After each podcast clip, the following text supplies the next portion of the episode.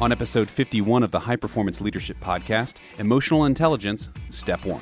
The one common denominator where it all starts is looking at yourself. It starts with self reflection.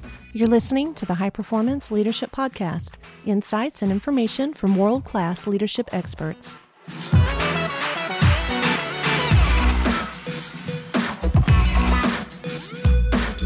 Thanks for joining us. I'm Randy Lane. On today's episode, we're talking about the first step on the road to emotional intelligence self reflection. We talk a lot about emotional intelligence on this podcast, but it all starts with taking a good look at yourself. Chip talked about this recently. Have a listen.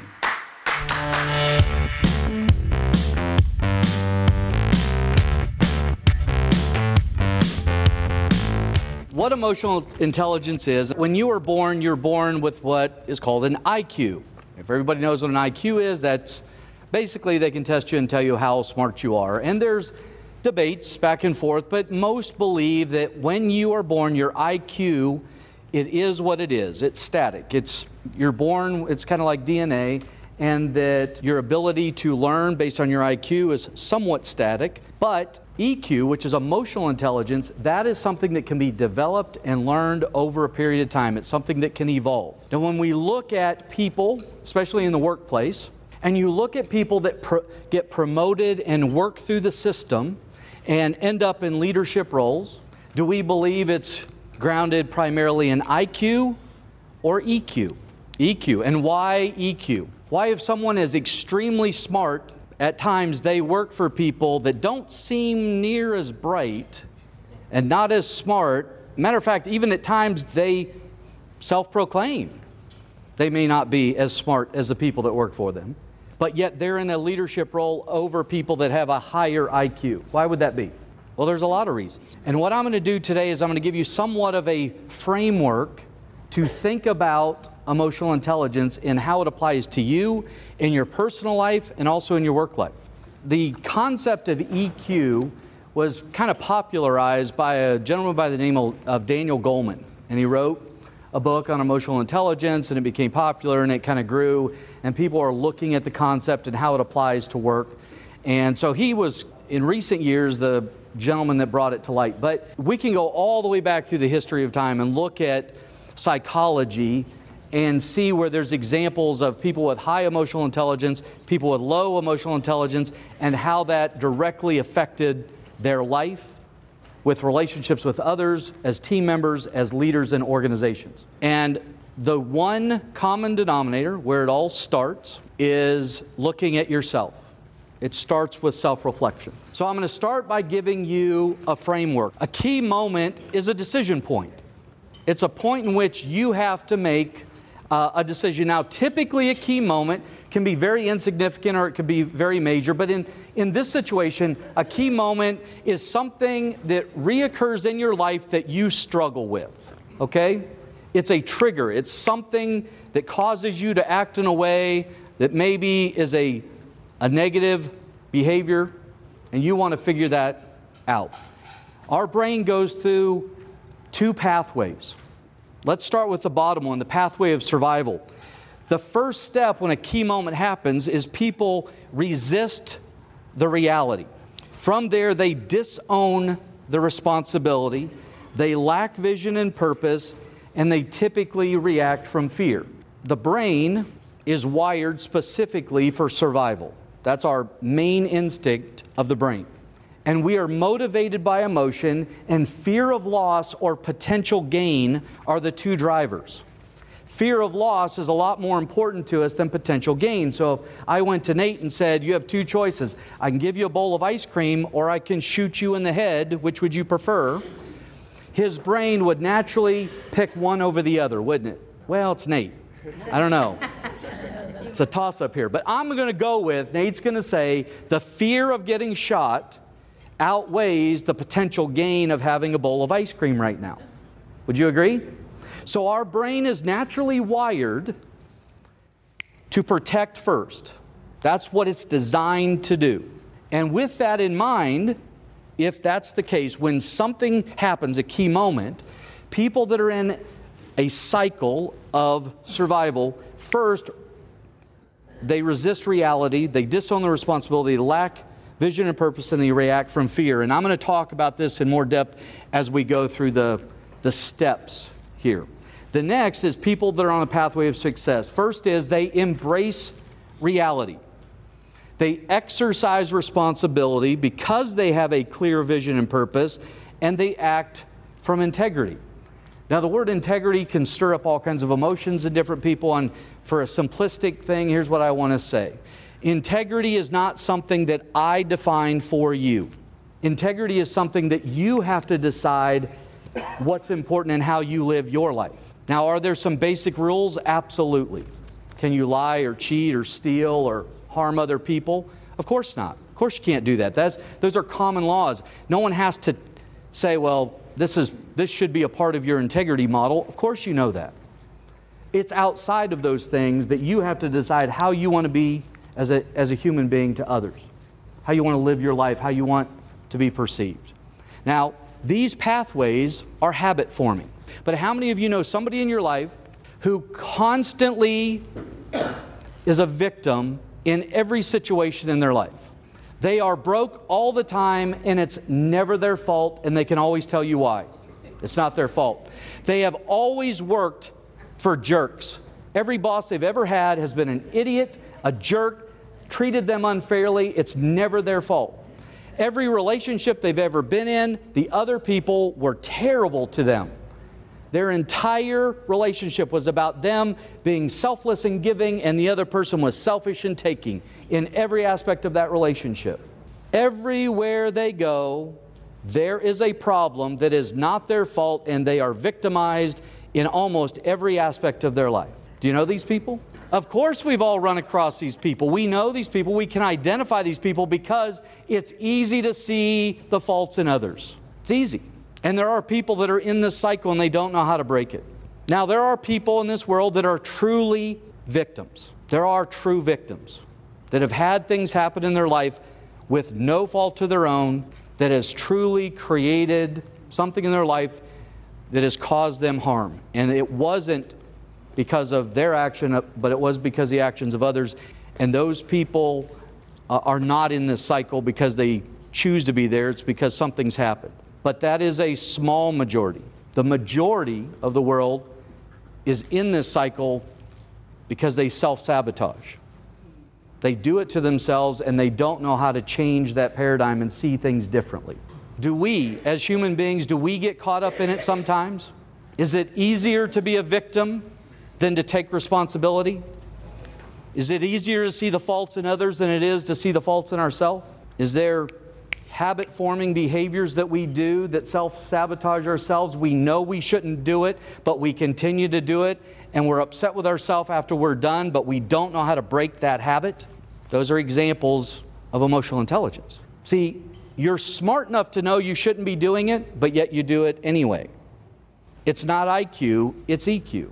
A perfect example for me is I know how to lose weight and get in shape. I know how to do it. I don't need any more education. It's pretty simple. You, you put the fork down and walk around the block a couple of times, you lose weight. You sit, you pick up the fork, and you don't walk around the block, you gain weight. But yet, there is a billion dollars a year spent by human beings on shakes and potions and pills and all kinds of stuff to try and make hard work simple. We try to figure out how can we not have discipline but get the results that we want. And I'm willing to pay to try the easy route to success because the obvious hard work to success is something I've tried and failed over and over again, and I just don't want to do it because, well, it's hard, right? Now, some are going to say, well, but I have this problem, you know, this, that, and chicken fat, or all the reasons why I can't lose weight.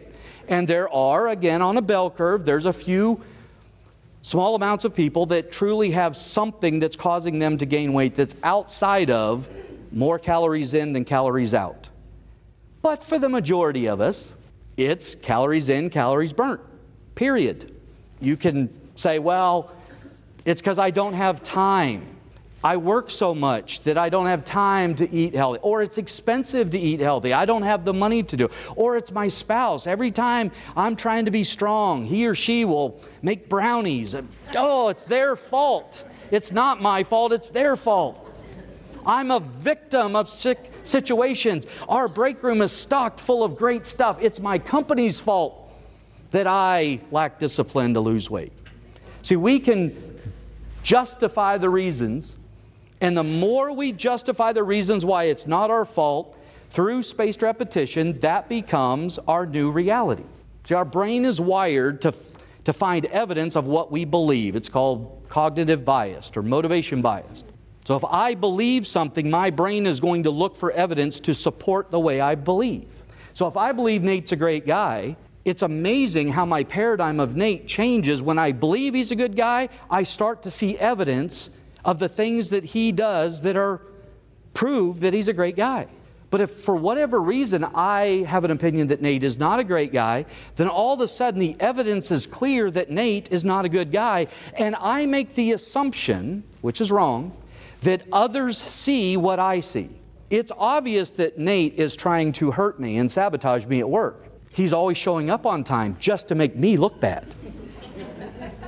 he always gives great input at work just to make me look bad because he knew I was really busy with my kids last night and I didn't have time to prepare. But he always finds time to prepare. Why?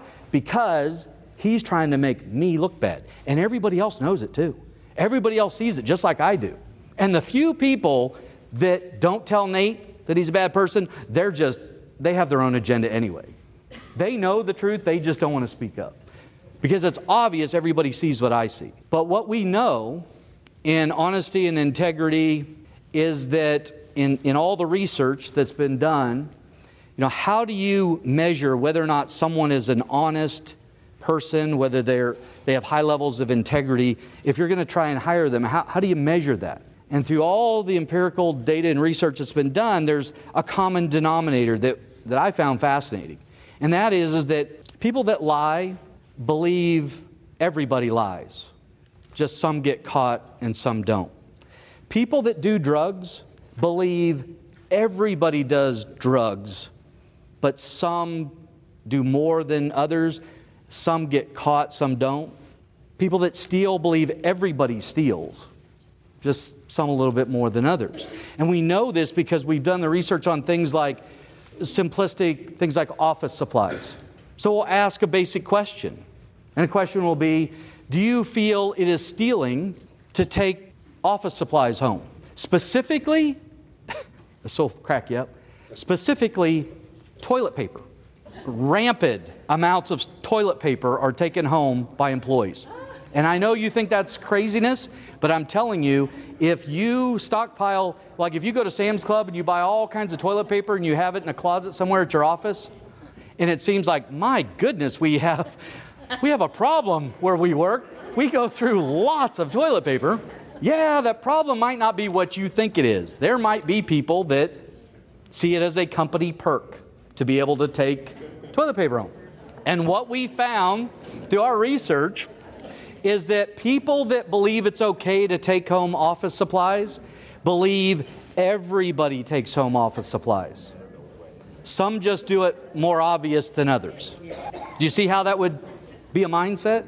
We chuckle about this, but the truth is, is that is a per- that, that perception by some, they believe that if I believe this, the majority believe this. And that it is hard for them to even comprehend that they're in the minority of people that believe what they believe. I can tell you, I've never seen this more than in our last presidential run.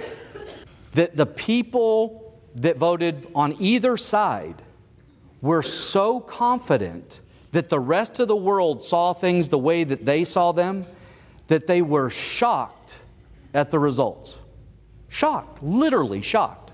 There are people today, regardless of your political belief, there are people today that still believe that something had somebody cheated, somebody lied, somebody manipulated because there is no way that people could elect Trump because they see what I see. There's no, how could anybody vote for that person? Because it is obvious to everybody what a buffoon he is. Then there's people on the other side that feel the exact same way about Hillary. And they are just as convinced that the rest of the world sees what they see when it comes to Hillary Clinton. And they are just dumbfounded how anybody could see something opposite than what they see. Because they've polled their friends, and their friends see the same thing they see. And so my center of influence sees the obvious. Why are there so many people that don't see the obvious the way we do? We obviously are the majority of smart people, and we, it is our obligation to inform the group that isn't as smart as we are. I have another meeting after this one, and I was not going to share any of this stuff because I'm going to share it with this next group. But some of the groups, well, the majority of the groups here, so I'm going to share it anyway. Has anybody ever heard of a theory called Dunning Kruger? No? Oh, I'm shocked. Nobody's Dunning Kruger theory? Those of you that are not Trump fans, look it up. You'll have a great laugh. Dunning Kruger. So let me explain what Dunning Kruger theory is there, back in 1999, there was a gentleman by the name of William something or other, and he decided to, he was going to rob a bank, actually, two of them. And one of his friends told him that if you take lemon juice and you rub lemon juice all over your face, that you become invisible to security cameras. So, he said, okay. So he took lemon juice, rubbed it all over his face, and before he went to go rob the first bank, he thought, you know what, I'm going to try this, make sure it works. So he took a Polaroid camera, and he took a Polaroid camera, and he took a picture, and it printed out, and sure enough, it was nothing, it looked like a blank wall. And he thought, this works. So he got up in the morning, he's in Pennsylvania in a town, he goes in, and at gunpoint, clear as day, he robs the bank. Later that day, he robs a second bank. And as soon as that happens, the police come, they look at the security cameras, they put it out quickly, ABP, the, all the other police stations. Within an hour of him robbing the second bank, he's arrested. They bring him into the police station, and he's mumbling under his breath how upset he is that he's been, he's been arrested. But I used the juice. I used the juice. I used the juice. And the police kept looking at him, going, what, what, what are you saying? And he said, Well, I used the juice. I used the juice. And they said, What does that mean?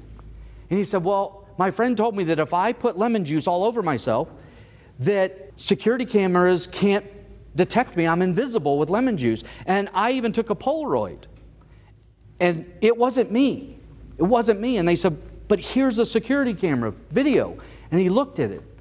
And he just, he still at that point is just dumbfounded how this happened. And he still was defiant. That's not me. That's not me.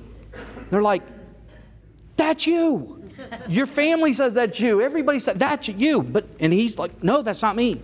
Because I use lemon juice. And I put lemon juice on, so that's not me. And the police are like, So you're admitting to robbing the banks, but you're in denial that that's you because you use lemon juice. He's like, Yes.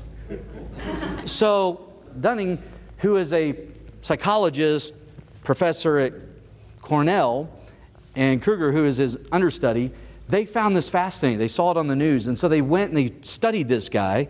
And what they found quickly was that stupid people have no idea they're stupid. That's really what it comes down to that stupid people do not have the cognitive ability to understand they're stupid. So what makes you stupid is actually the same skill that is required for you to understand you're not stupid, but because you're stupid, you don't have that skill. So stupid people can never figure out they're stupid. On the opposite end, and I'm not getting to the point that there's a bunch of stupid people here, there's a point to this methodology. What they did is they took grad students and they gave them three tests to try and study this experiment.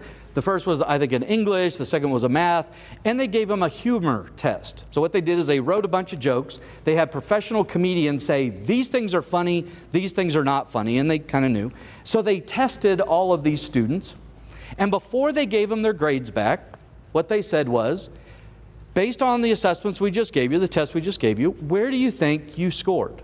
And what they found was very fascinating what they found is that people that scored in the lowest percentile, which is below about 12%, so they got hardly anything right at all, believed that they will score in the top 70 to 80 percentile. They believed it. And the people that scored higher on the assessments or the test actually always underestimate their ability to do well. Why do you believe that is? People that have the cognitive ability to self reflect, see their faults, see where they're at, and also give credits to others, meaning I know that everybody else in this room probably knows as much about the subject as I do, so I don't think I'm better than anybody else. I'm probably average. Matter of fact, I'm probably a little bit below average because the more I learn, the more I realize I really don't have a full grasp of this concept. So the more I learn, the more I recognize that I'm not as brilliant as I thought I was. Because the more I peel back the layers, the more I realize there's more to learn than what I know. The problem with stupid people is, is that stupidity exaggerates their confidence level, but they don't have the cognitive ability to recognize it. So when they score in the bottom percentile at 12, that stupidity creates a grandiose concept in their mind that they're 80, 90%. They truly believe they're as good, if not better, than anybody else. Now, if I was to show you a video right now, in our real world example, there's nothing better as an example that if I showed you videos of the tryouts for America Has Talent. You've all seen these, and if you haven't, you should Google it sometime. It's hilarious where people will show up and they're sitting in front of the judges and they talk about their talent, whether most of the time it's singing, and they start singing and it's a train wreck. I mean, it is literally a train wreck. They are horrific, terrible. And the judges start laughing and they try not to laugh, and, but the person continues to sing, and then the judges stop them.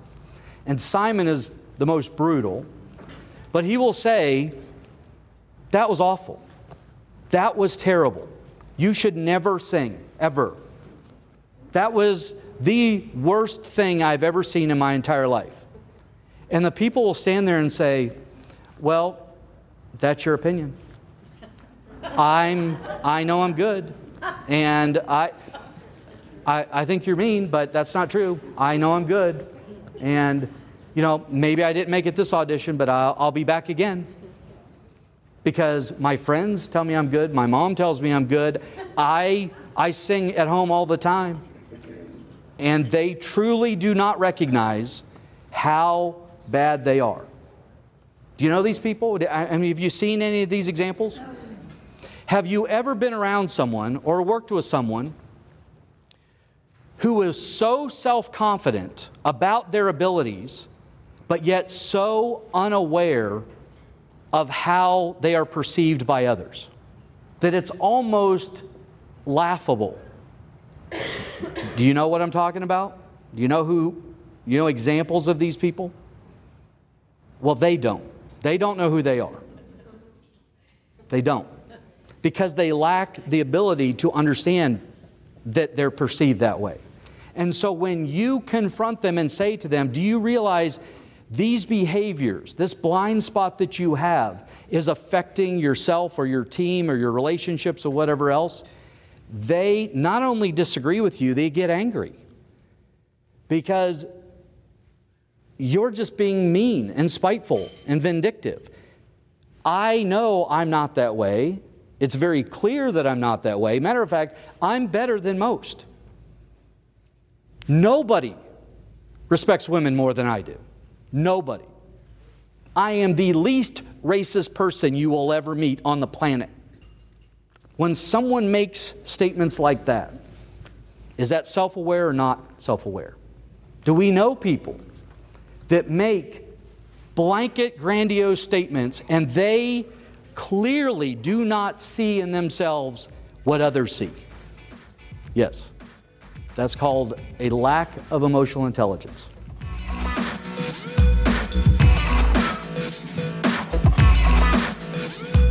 Thanks for listening to the High Performance Leadership Podcast. Be sure to subscribe, rate, and review us. Every little bit helps. Our website is hpleadershippodcast.com. Like us on Facebook at facebook.com slash hpleadershippodcast. Follow us on Twitter at hpl underscore podcast and shoot us an email at podcast at 360solutions.com. Until next time, thanks for listening.